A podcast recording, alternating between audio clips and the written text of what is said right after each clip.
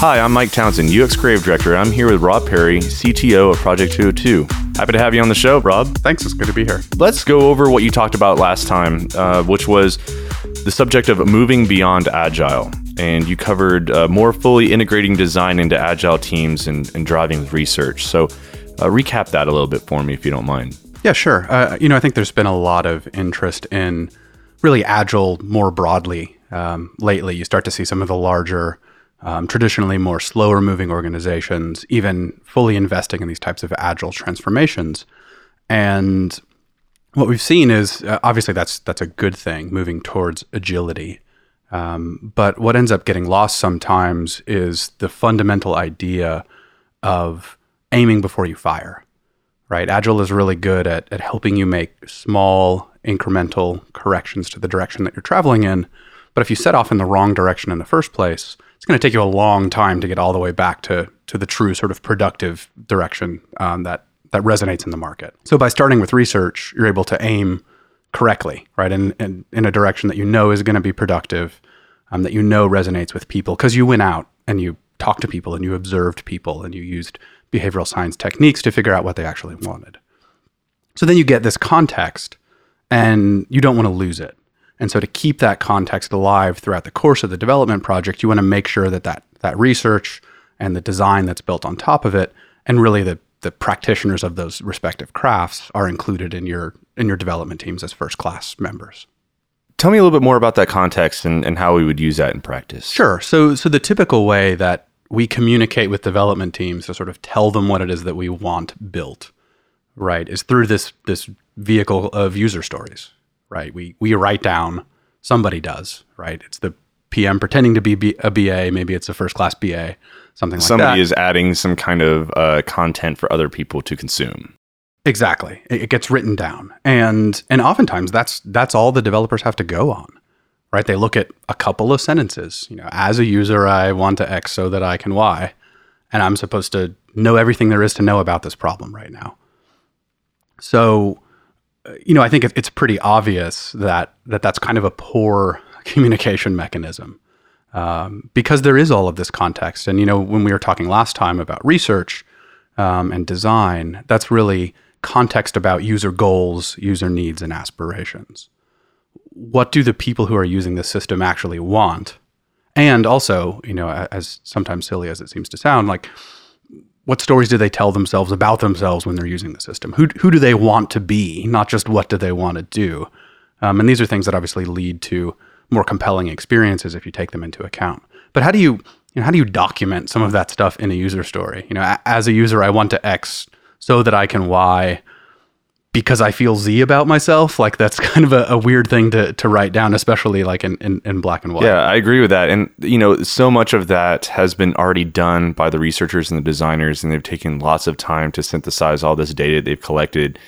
How do you re- refine all that stuff down into, yeah, one user story with some acceptance criteria? It's, it's hard to do. Yeah. And so I think, you know, one, one approach to that and something that, that we've taken um, and found productive is really to say, okay, that's not what technically user stories are for, right? User stories, just like features or just like pieces of software, like exist in a broader context, right? There's a background brief kind of thing. There's you know the rest of the system if you're talking about a development feature. But but fundamentally we say okay, th- there is broad, coarsely grained maybe types of information about the user context about the business context even and that's that's the other one that we'll talk about in a second that the development team needs to be familiar with and dependencies also and, exactly. and how other stories or features or or what have you relate to each other um, ones that might be even further down the line than what you can see at the current moment. Yeah, exactly. And I think that's a really a really good point in that, you know, Agile a lot of times likes to pretend that stories don't have any dependencies, right?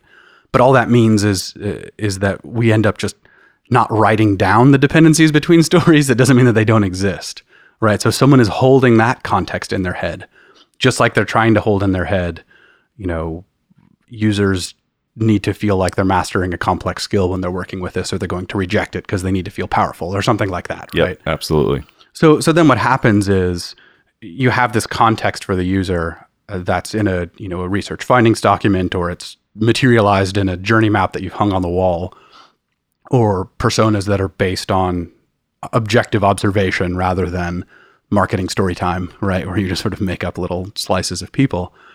And that becomes input to the development team as well.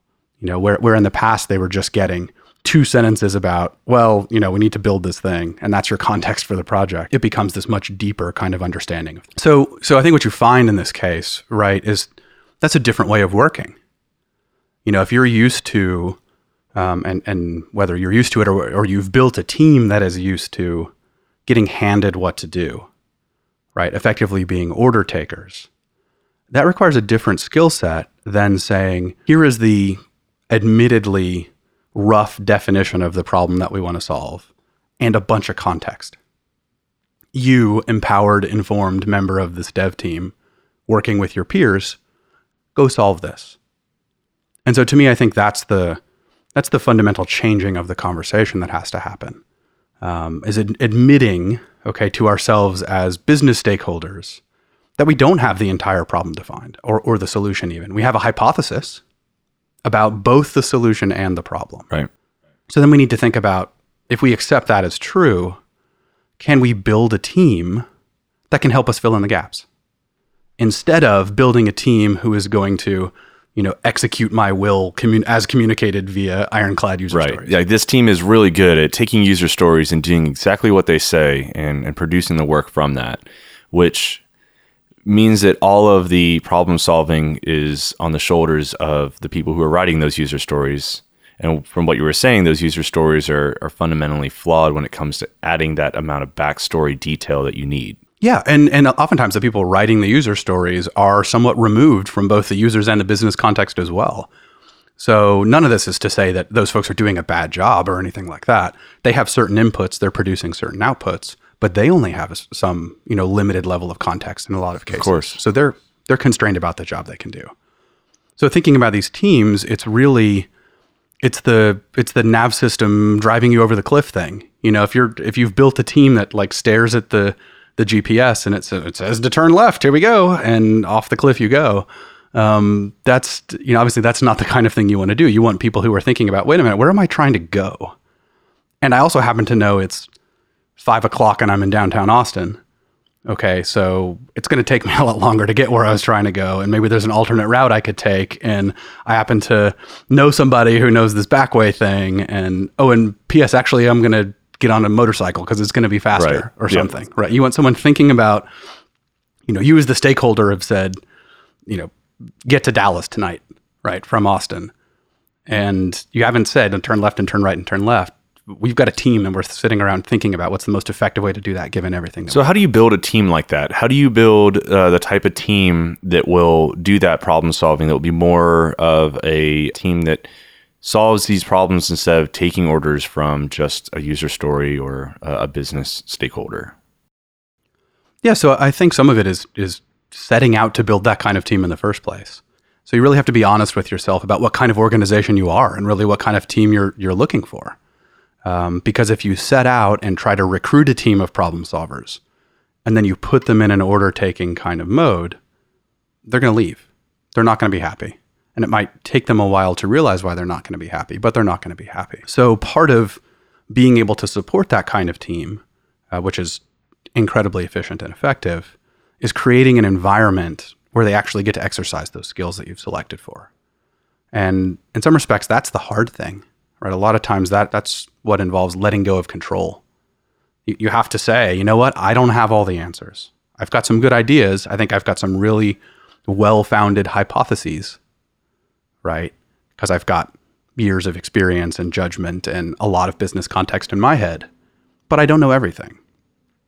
And and that's a hard realization sometimes. Trust like that doesn't just happen overnight either. You know, uh, how does that work? Does it start with, you know, one, two, three good team members that can start mentoring other team members? Yeah, so I think it, it definitely builds on itself.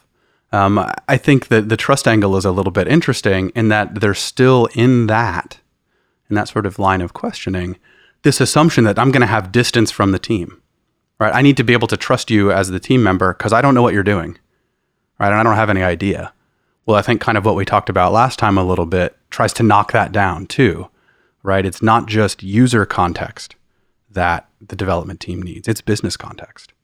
And so breaking down those walls between business and development is important as well, right? I need to be a part as a business stakeholder. I need to be a, a part of this agile team because I've got the business context, right? I can explain it to others, but it's in my head, right? That's my craft. Um, just like the developer has a development craft and the designer has a designer craft. They're never going to teach me enough to be a designer but I can learn enough through interacting with them to understand relevant constraints and, and motivations and stuff like that. So when we actually collaborate, that's that's how you build mutual trust. Because right? I'm working with you every day. So it seems like it's about removing the roadblocks of those knowledge gaps and being more integrated in the team so that everybody has that background that they need to be the problem solvers that you know um, you would want on that kind of agile team yeah, you have to you have to you know you can sort of self select for for people who are biased in that direction in the first place, and then you need to arm them with the inputs that they need to be effective, and you need to give them the freedom that they need to actually solve problems.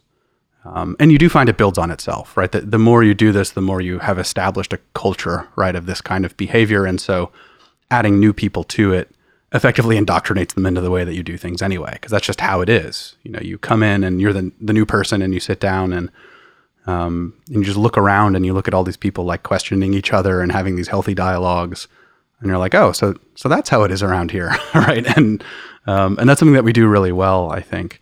Um, but it's hard, right? Cul- culture is a hard thing, and we talked about this a bit last time, but but I think it's one of the most important things as far as building effective teams. So you know, unfortunately, the the, the hard stuff is still hard sometimes. Like you have to do that, but the the rewards for getting it right are obviously huge. So we've talked about design development um, and research. Is that it? Yes, I think you know we, we've we've talked about business a little bit here too, right? Making sure that business stakeholders are are actually involved in these teams.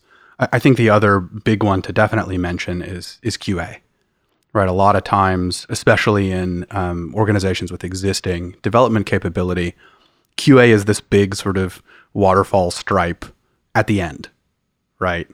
And often almost made it to the finish line. Uh, no, we have this whole other process you have to go through before we get there. Yeah, and all these QA guys are just getting in the way of us shipping this thing, and we're ready to go, right? So uh, oftentimes they're the ones who get shortchanged too, right? Development took a little longer. I guess we're just going to cut QA. Yeah, and and that's a trickle down effect that it seems like on every project is research and design has all this time to be so creative and figure out all these things and then development you know uh, that team does not get nearly enough time to build out what's supposed to happen. And then qa has a blink of a time to make sure that it's working right. Yeah. Everyone everyone's trying to you know kick it down the road and there's nothing after qa that's right. No, no one ever says well i guess those users can wait a little longer. Right. So so obviously that's a mistake right? But the trap with it, right, is it's a mistake that you don't immediately realize the cost of having made. Right? You ship something without without doing proper QA, um, and maybe it's going to be fine. Right? Maybe you've got a really good culture of developer automated testing, and so your development team has done some testing, and maybe you even have good user validation integration. Like you've you've bought what we've said previously and you've got designers and researchers integrated with your teams. And so launch day is actually not the first time that users have seen your system. You've gone out and, and you've done regular user validation. And it was built on a framework of a foundation of research in the first place. Well, the, the, the trap here, right, is, is that developers are developers. They're not QA folks. And if you're building anything non-trivial, something's going to break. Okay. That's, that's just the reality of this. I, I happen to think I'm a pretty good developer, but I'll totally admit to writing stuff with bugs in it. Like it happens. You're not a robot. You're not a machine. How yeah. could you not? Yeah, I think you know we could do a whole other cultural tangent about sort of acknowledging that. All right, like I'm just a dude. All right, you know I got good days and bad days, just like everybody else. Guess what? Everybody in the team is like that. Mm-hmm. Right? Maybe that's maybe that's podcast number three with me. We'll we'll come back to that one. You are not a robot. You are a human being. that's right. Um, so, so then what happens, right, is you ship and there are bugs in it, right? I don't care even if you have QA, there are bugs in it. There, there are just fewer of them and hopefully less severe ones, right? Um, but you ship and then and then something's going to break. And if you're lucky, it's something minor that's easily noticed.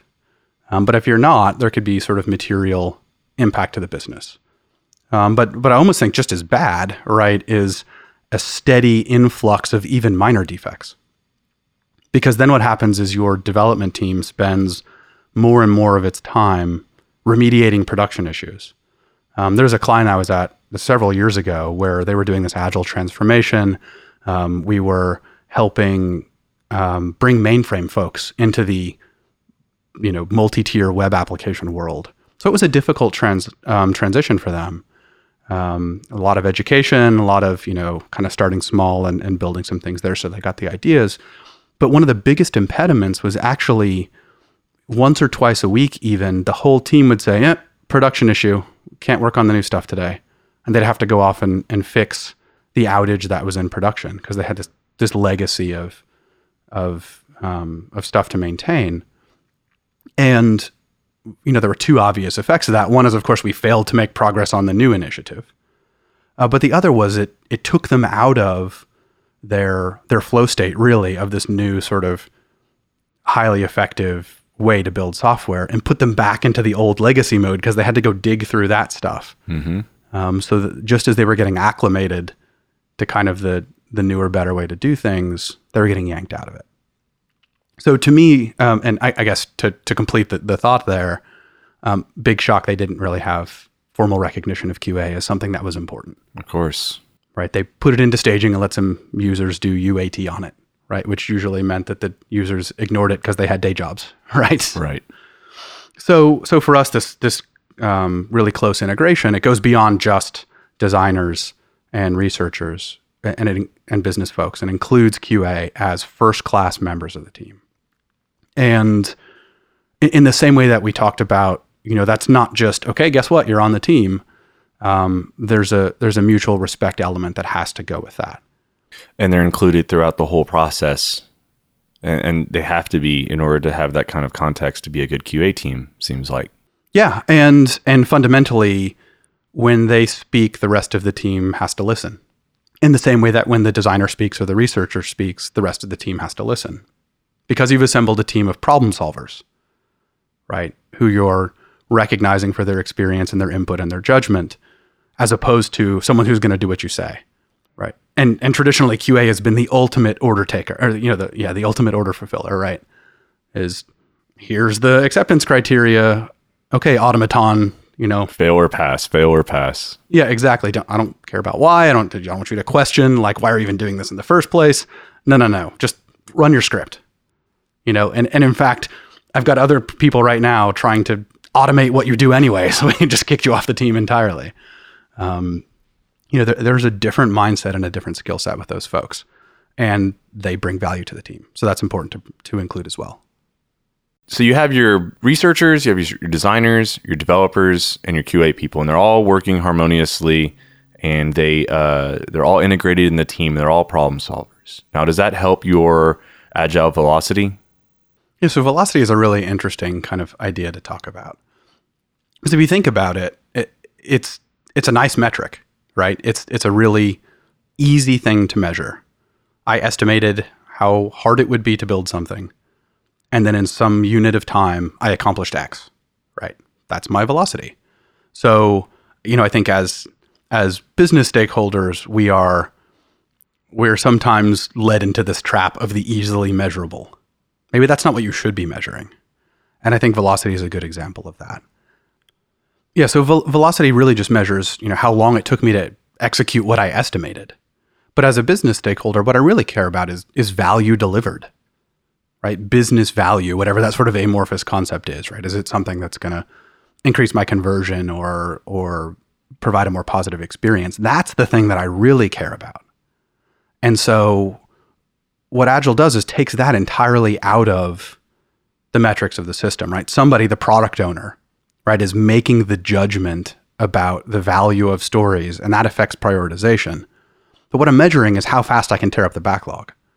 So if I really want to know when will I have delivered sufficient value, I have to derive it, right? I have to back into it. I have to go look at the backlog and interpret it and say, okay, well, I feel like we will have done it after these 20 stories, and those 20 stories are estimated at this many points, and my velocity is here, and blah, blah, blah, blah, and eight sprints. That's what I'm going to get there. But but I think that's putting the emphasis on the wrong thing. And it may seem a little hand wavy, right? Because I just sort of talked through the very simple equation you could follow to figure out when X amount of value would be delivered. Um, but to me, it's it's what you emphasize and what you value. Right? If you're telling the team by measuring and tracking and reporting and putting charts up and stuff that velocity is the important thing, that's what they're going to internalize. Right. Is the important thing. To me, it seems like the business would be most interested in how quickly you're shipping, right? So, two things are important. You know, how much backlog do we have? How much is there that we need to ship? And how much is already shipped? Do you feel the same way about that being probably the most important measurement? Well, so I think it's what's contained in what you're shipping, right? It's the value delivered to your users or to your business. That's a good point. Um, within each story. And so it's it's subtle, right? So I think this is this is why there's a trap, right? Because it's really easy to measure, okay, I estimated this at 5 points and it took a week to do, right? Or you know, I could do two of those in a sprint. That's really easy to measure. Um, and for all its its faults and and difficulties, like estimates are easy to make, even sort of relative ones, right? And it's easy to get better over time.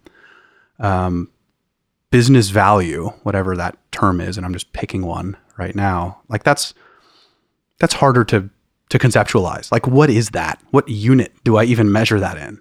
Right? Th- there are a bunch of things under that umbrella, you know, X percent conversion increase, like we talked about, or something like that, or average order values, or you know, just picking some e-commerce things. Like I can measure those things, but how do I measure an individual user story the effect that it has on one of those things. I, I can't directly. It's hard. And because it's hard to measure, I don't measure it. Right? That's sort of Agile's answer. And what's easy to measure? Oh, is, you know, points per sprint. That's easy to measure. So let's measure that. Let's make charts about it and let's talk about it and let's compare teams across the organizations and how they're doing on things. So not to put you on the spot, but how do you measure a good agile team then? Yeah. So so this is one of those like um, the transition from tearing things down to building the new thing up is is a little bit difficult, right? And and maybe what I'm getting at here in the interim, okay, because I do think there is some some deeper insight to be had about a larger deviation from agile, let's say. To me, it's it's context, right? And that's kind of a punt answer, maybe. Um, so what I'm saying is measuring velocity is probably inescapable at this point because it's part of the agile process and that's and, what people are following. And because it's easy to measure, right? And what I'm saying is don't measure this easy thing. You really should be thinking about this hard thing that I can't really tell you how to measure. That's that's in some respects not fair, right? So so it's okay to measure velocity. Just there's not a scaffold around that, and there's not a methodology built around that, and that's kind of scary, right? But the truth is, is that as a team, you should be thinking about the most important thing for that team to be achieving and what you're saying is, in a nutshell, it's probably not velocity. Right. Right. But but you're still going to have to, you know, the tools are set up to measure those things and all of that. So just know what you're doing. That's all. And, and in some respects, I, th- I think that's all you have to do. You just have to make sure that you occasionally remind yourselves as team members that, hey, velocity is not the important thing. It's a, it's a indicator right? But it's not the fundamental metric that we're running our business on. And I think you lose sight of that, especially the further you go down this path into sort of teams as order takers and stuff like that, right? They've got stories that they have to deliver.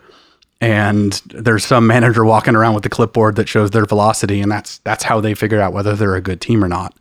Um, that short circuits the entire business value conversation. It's just how many points, you know, can I ship um, per per sprint. Yeah. How good can I get at estimating and, you know, am I a sandbagger or not? Like all, all of that comes into play in that measurement of velocity, which is really not doing anything for team performance. Yeah. And, and the more sort of dysfunctional your organization is, the more that stuff happens, right? If you've built a really kind of order takery culture and you have an empowered teams and they know that they're measured on velocity, the smart ones will figure out how to sandbag and how to artificially inflate velocity and how to make the metrics look like they're supposed to look, um, and to your detriment as a business, right?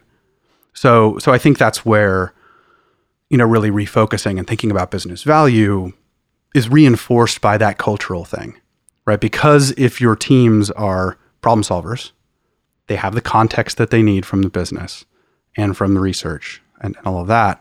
They're actually making business decisions. They're fundamentally empowered to look out for what's going to be the most useful thing to build.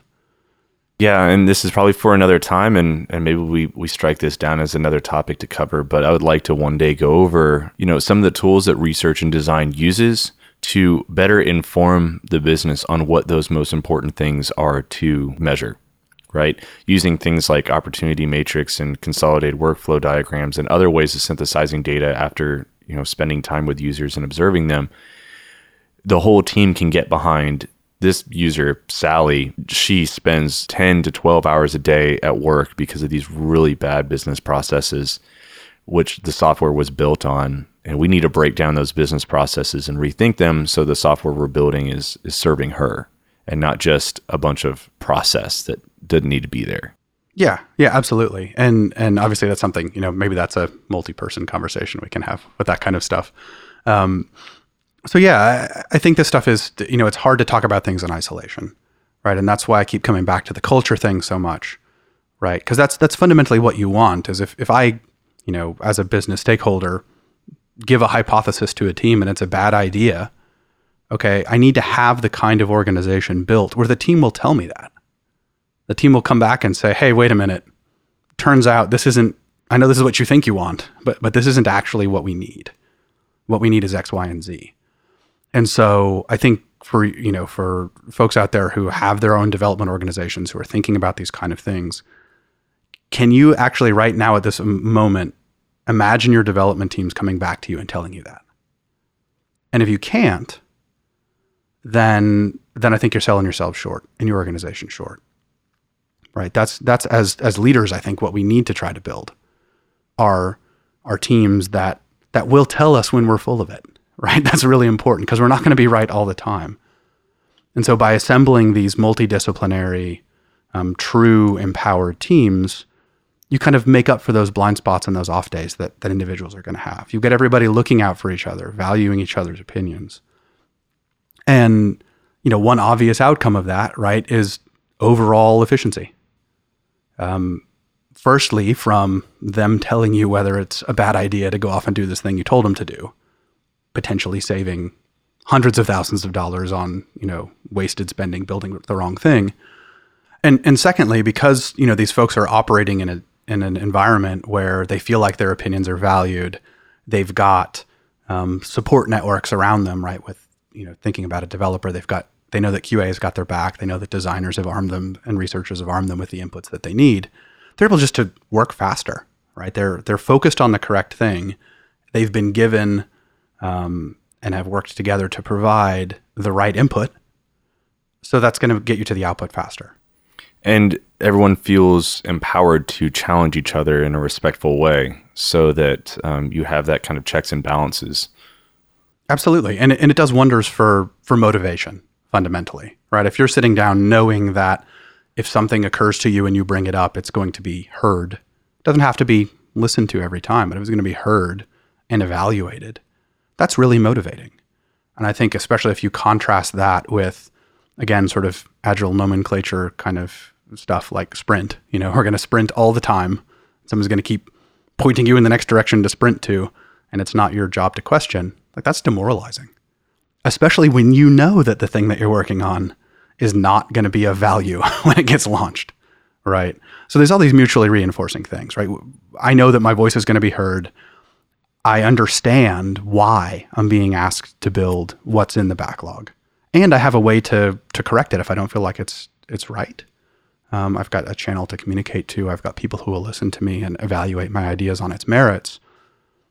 That just makes me more interested in doing my job uh, and it makes me better at my job. So I think you combine all that, right, with um, that, that sort of soft cultural stuff, right? You combine it with really just some some fundamental things like, okay, QA is integrated. I'm going to have fewer defects, right? I'm going to have less remediation. I'm going to have less production outage, that kind of thing. Um, that's obviously an efficiency gain. Um, you know, there are things like that that say, okay, fine. Well, this overall picture that's that's coming into focus, like this is um, this is clearly better, right, than than the way things have done before. And it's only because it's hard to build that sort of cultural um, reinforcement mechanism that more folks aren't doing this. So this team of people, researchers, designers, developers, QA, right? We, we got everybody uh, the business side. They're challenging each other. They're working well together. Um, what are some other ways uh, that this builds efficiency? Yeah, when when you can take as a given, right, that you've got this multidisciplinary team, it it frees you up to change sort of the inputs to and outputs from that team in in ways that that are more efficient. So, for example, if I know that I've got developers on my team that understand and respect design and are familiar with design, that means I don't have to fully specify the design inputs, right? I can do something like um, use a high fidelity wireframe and a style guide, right? I don't have to do redlined comps for every single screen in the entire system. You don't have to prepare your deliverable to be tossed over the fence to someone who has no context. Exactly, right? I can assume that not only are they going to have context, they are going to fundamentally be motivated to find out what I meant by what I'm communicating. Right? They're not following the the letter of the law, they're following the spirit of the law. And if they see a mistake, they can reach out to the designer and say, this I feel like this isn't right. I'm challenging you here on did you make the right design decisions based on how we're developing this software? Yeah, or even just to validate intent. Like hey, this seems like a little corner case in the wireframe and the component library I've got. Is this what you meant? Right. So whether it's challenging or whether it's just clarifying, you know, you said reach out. It's it's oftentimes literally like reach their arm out and touch the person who's next to them because they're on the team.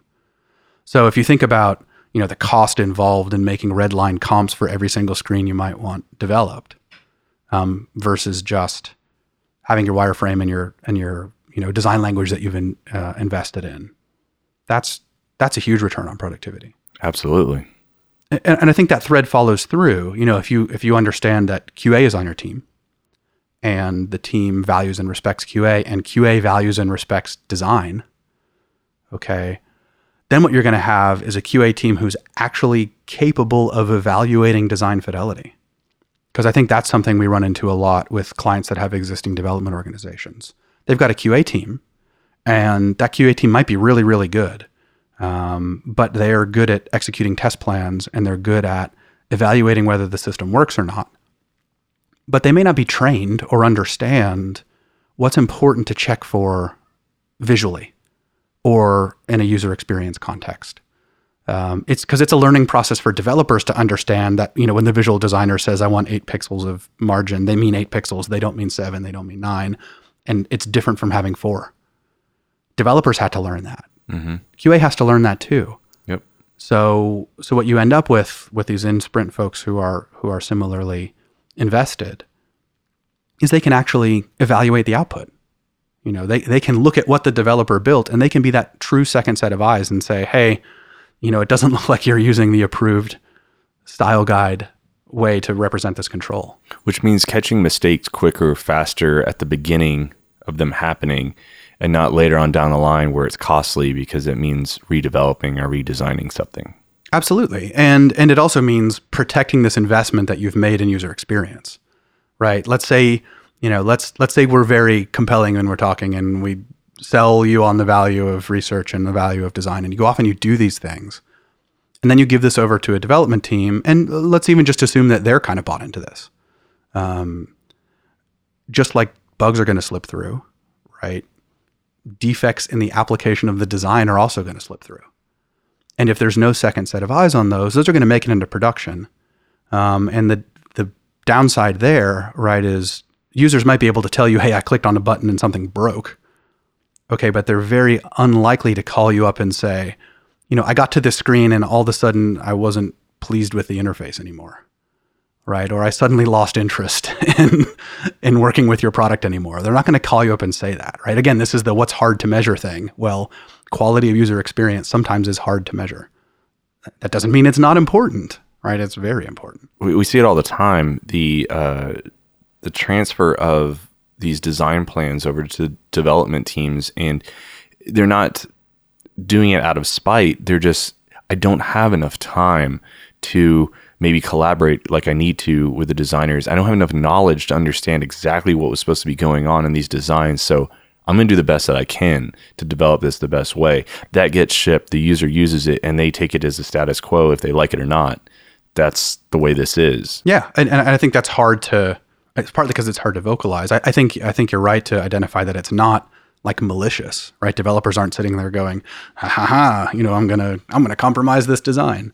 It's just that they don't know, right? Or they're measured on the wrong things, right? I got velocity, right? And it doesn't say anything about velocity about you know the fidelity of the user experience that I'm going to deliver. And I know that QA doesn't know what that is, right? Because it's a traditional waterfall waterfall QA organization. And there's no step in the in the acceptance criteria that says does it match the comp, um, and am I even equipped to evaluate whether it matches the comp? Right, all these sort of difficult questions.